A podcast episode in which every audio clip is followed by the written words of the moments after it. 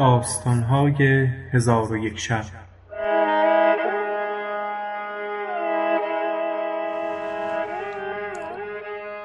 چون شب سی و سوم برآمد گفت ای ملک جوانبخت.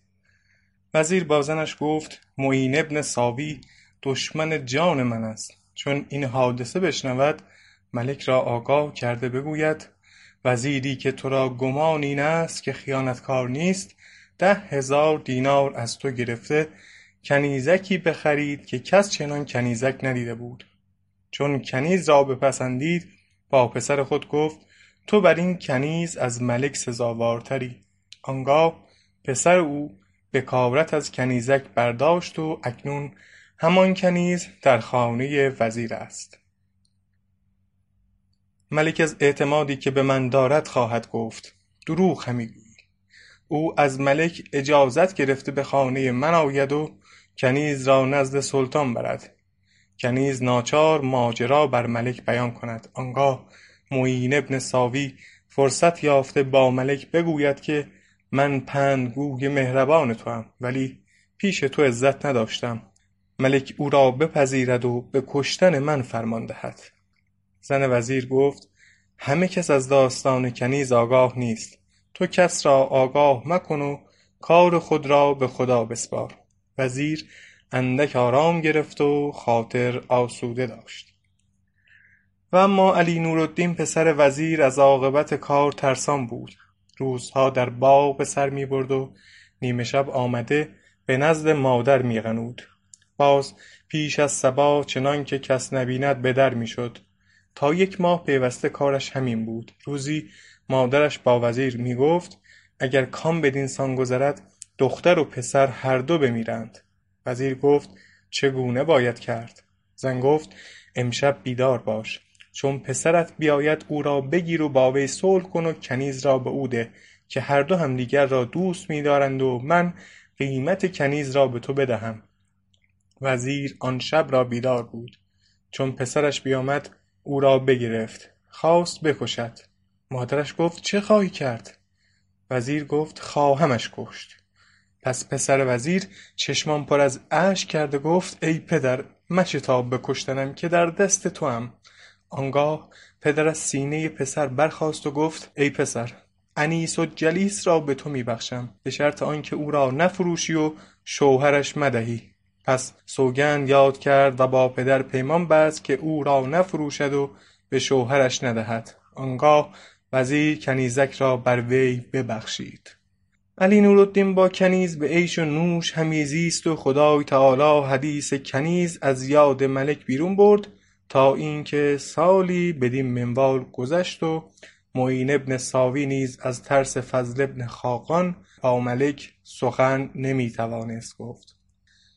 پس از یک سال روزی فضل بن خاقان از گرمابه با تن خی کرده به در آمد.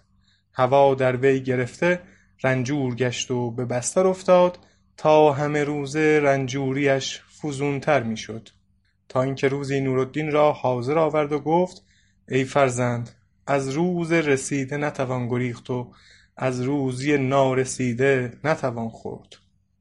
همه کس جام مرگ خواهد نوشید. ای فرزند وصیت من بر تو این است که پرهیزگار شو عاقبت بین باش. پس شهادتین گفته مرغ روحش در فردوس آشیان گرفت.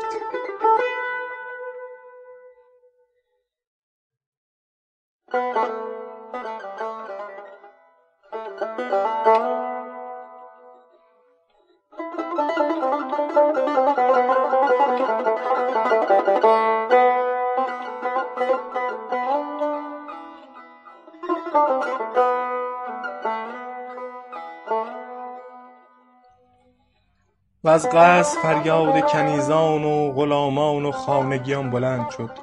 ملک و اهل مملکت با خبر شدند.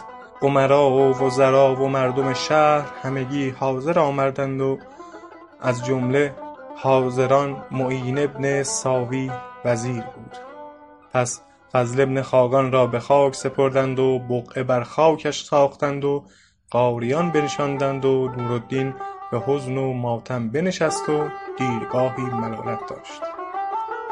روزی نشسته بود که یکی از دوستان پدرش در بکوفت. چون بگشودند آن شخص دست نورالدین ببوسید و گفت آقای من کیست که او را پدر نمرده باشد؟ این جهان گذرگاه سید اولین و آخرین است.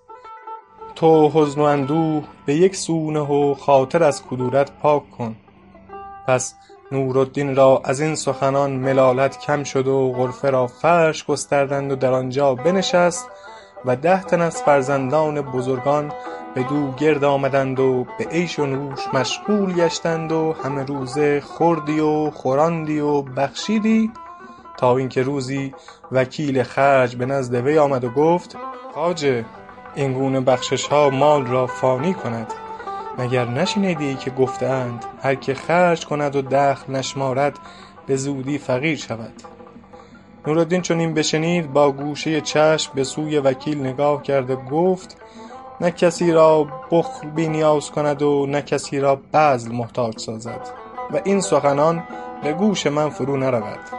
وکیل از پیش نورالدین بیرون آمد و نورالدین همچنان بذل و بخشش پیش گرفت و هر یک از یارانش که می گفت فلان چیز یا فلان خانه خوب است. نورالدین می گفت آن را به تو بخشیدم و پیوسته در صبح و شام خوان به یاران همی گسترد تا یک سال بدین منوال گذشت.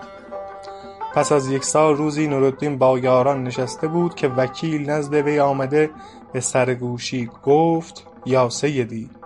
از آنچه بر حذر بودم پیش آمد. اکنون مساوی یک درم نقد و جنس ندارم. چون نورالدین این سخن بشنید سر به زیر افکند و به حزن و ملالت اندر شد. یاران این معنی دریافتند. یکی از ایشان برخاسته اجازت رفتن خواست. نورالدین سبب پرسید. پاسخ داد که زن من امشب بخواهد زایید تنها نتوانمش گذاشت. نورالدین جواز داده او برفت و دیگری برخاسته گفت یا سیدی امروز برادرم پسر خود عقیقه خواهد کرد. من باید بروم. پس یک یک اجازت گرفته به بهانه ای برفتند. نورالدین تنها مانده انیس و جلیس را نزد خود خواند و با او گفت دانی که چه بر سر من رسید؟ آنچه از وکیل شنیده بود با او باز گفت. انیس و جلیس گفت آقای من چندی پیش خواستم که این حالت با تو باز گویم. شنیدم که تو این دو بیت همی خوانی بیا ساقی آن راح ریحان نسیم. به من ده که نه زر بماند نسیم. زری را که بی شک تلف در پی است به می ده که درمان دل ها می است. آنگاه سکوت کردم و سخنی نگفتم. نورالدین گفت یا انیس و جلیس تو می دانی که من مال به یاران صرف کردم و گمان ندارم که مرا به چنین روز ترک کنند و پاداش نیکویی های من به جا نیارند. اکنون من برخاسته نزد ایشان روم. شاید سرمایه از ایشان گرفته به بیع و شرا بنشینم و لهو و لعب ترک کنم. انیس و جلیس گفت از ایشان سودی نخواهی دید. نورالدین سخن او نپذیرفته برخاست و بیرون شد و کوچه ها همی گشت تا به محلتی رسید که ده تن از یارانش در آنجا بودند. آنگاه به در خانه یکی از یاران بایستاد و در بکوفت. کنیزی به در آمد. نورالدین گفت که به خواجهت بگو که علی نورالدین بر در ایستاده و چشمش به راه فضل و احسان تو باز است. کنیز رفته خواجه را باخبر کرد. خواجه بانگ بر کنیز زد و گفت بازگرد و بگو که خواجه به خانه اندر نیست. کنیز برگشت و سخن خواجه به نورالدین گفت. نورالدین با خود گفت اگر این یکی حق نعمت ندانست و پاس صحبت نگاه نداشت شاید دیگران چنین نباشند. پس به در خانه رفیق دیگر رفت. او نیز چنان گفت که رفیق نخستین گفته بود. نورالدین با خود گفت ناچار همه یاران بر محک امتحان زنم. شاید در آن میانه یکی ثابت قدم باشد. پس در خانه یاران یکان یکان رفته در بکوفت و ایشان خویشتن را بر او آشکار نکردند. علی نورالدین به نزد انیس و جلیس رفته به او گفت آقای من نگفتمت که دوستی ایشان سودی ندارد؟ نورالدین گفت که هیچ کدام ایشان روی به من ننمودند. انیس و جلیس گفت آقای من متاع خانه را بفروش و صرف کن. نورالدین همه روزه چیز همی فروخت تا در خانه چیزی نماند و با انیس و جلیس گفت اکنون چه باید کرد؟ انیس و جلیس گفت تدبیر این است که مرا به بازار برده بفروشی. تو میدانی که پدرت مرا به ده هزار دینار خریده. شاید خدا گشایشی کرامت فرماید اگر خدا بخواهد باز ما را به یکدیگر خواهد رسانید. گفت ای انیس و جلیس جدایی تو بر من آسان نیست و من از تو شکیبا نتوانم بود. انیس و جلیس گفت به من بسی دشوار است ولی چاره نیست. پس نورالدین دست انیس و جلیس را گرفته اشک از چشمان همی ریخت. آنگاه انیس و جلیس را نزد دلال برده گفت به هر قیمتی که خود میدانی ارزش دارد بفروش. دلال گفت یا نورالدین مگر این انیس و جلیس است که پدر تو او را از من به ده هزار دینار بخرید؟ نورالدین گفت آری. پس دلال صبر کرد تا بازاریان از هر سو گرد آمدند. دلال برخاسته ندا همی داد و مدحت انیس و جلیس همی کرد تا اینکه یکی از بازرگانان چهار هزار و پانصد دینار قیمت داد و به گفت و گو اندر بودند. که معین بن ساوی وزیر از آنجا بگذشت. نورالدین را دید که ایستاده است و با خود گفت از بهر چه ایستاده است؟ او را بضاعت کنیز خریدن نمانده است. شاید تهیدست گشته کنیز همی خواهد بفروشد. اگر چنین باشد دل من آرام خواهد گرفت. پس دلال را آواز داد. دلال زمین ببوسید. وزیر گفت این کنیز را که مدحت همی کنی من مشتری هستم. دلال کنیزک را نزد وزیر آورد. وزیر شمایل نیکوی وی را بدیده بسته کمندش گردید و از قیمتش باز پرسید دلال گفت تا چهار هزار و پانصد دینار رسیده. بازرگانان چون وزیر را مشتری دیدند و ستمگری او را می‌دانستند پراکنده شدند و قیمت افزون نتوانستند کرد. پس وزیر به دلال گفت دیگر ایستادنت از بهر چیست؟ من کنیز را به چهار هزار و پانصد دینار خریدم. دلال نزد علی نورالدین رفته گفت کنیز را بی بها بردند. نورالدین سبب باز پرسید. دلال گفت ما همی خواستیم که در قیمت بگشایی. نخستین بازرگانی که قیمت داد چهار هزار و پانصد دینار بود و نوبت افزون کردن به دیگری نرسیده بود که این ستمکار به بازار آمد و کنیزک را بدید و به همان قیمت قبول کرد. گمان دارم که کنیزک را بشناخت. اگر همان قیمت را بدهد از فضل پروردگار خواهد بود. مرا بیم آن است که براتی نوشته به دیگری حواله کند و او را غیبت تو بسپارد که چیزی مدو تو همه روزه مطالبه کنی و او مسامحه و مماطله کرده به فردا و فردای دیگر بیفکند. پس آنگه تو را برنجانند برات از تو بگیرند و آن را بدرند. آنگاه تمامت قیمت کنیز را زیان خواهی کرد. نورالدین چون این سخنان بشنید گفت تدبیر چیست؟ دلال گفت من راهی بنمایم که اگر آن راه پیش گیری بسی سود خواهی کرد و آن این است که همین ساعت بیا کنیز را از دست من بگیر و تپانچه بزن و با او بگو که به سوگند خویش وفا کرده. تو را به بازار آوردم و به دلالت دادم که بفروشد. اکنون بیا تا به خانه رویم. ای نورالدین اگر تو بدین سان کنی وزیر چنان داند که از بهر سوگندی که یاد کرده ای او را به بازار آورده ای نورالدین گفت تدبیر همین است. پس دلال پیش رفته دست کنیز بگرفت و با وزیر گفت صاحب کنیز این جوان است که همی آید. چون نورالدین نزد دلال رسید کنیز از دست دلال بگرفت و تپانچه بر او زد و گفت من از بهر سوگندی که یاد کرده بودم تو را به بازار آوردم. اکنون به خانه بازگرد و از این پس مخالفت مکن وگرنه من به قیمت تو محتاج نیستم که تو را بفروشم. من اگر از چیزهای خانه بارها بفروشم هر بار به قیمت تو چیز خواهم فروخت. معین بن ساوی به نورالدین خشم آورد و گفت ای تخم حرام هنوز تو را چیز مانده که بفروشی؟ نورالدین جوانی دلیر و مردانه بود. این سخن بر خود هموار نکرد و کمر ابن ساوی را گرفته از زین به زمین انداخت. ابن ساوی در میان خاک و گل بغلتید و علی بن خاقان مشت بر وی همی زد تا آن که مشتی بر دهانش آمده دندانهای او فرو ریخت و خون دهانش زنخ او رنگین کرد و ده تن از خادمان ابن ساوی با او بودند. چون کردار علی نورالدین را با خواجه خویش بدیدند دست به خنجر و شمشیر بردند. بازرگانان و مردم شهر از آنجا که علی نورالدین را دوست می داشتند به خادمان گفتند اگر ابن ساوی وزیر است علی بن فضل وزیرزاده است. گاهی با هم به صلح و گاهی به جنگ اندرند.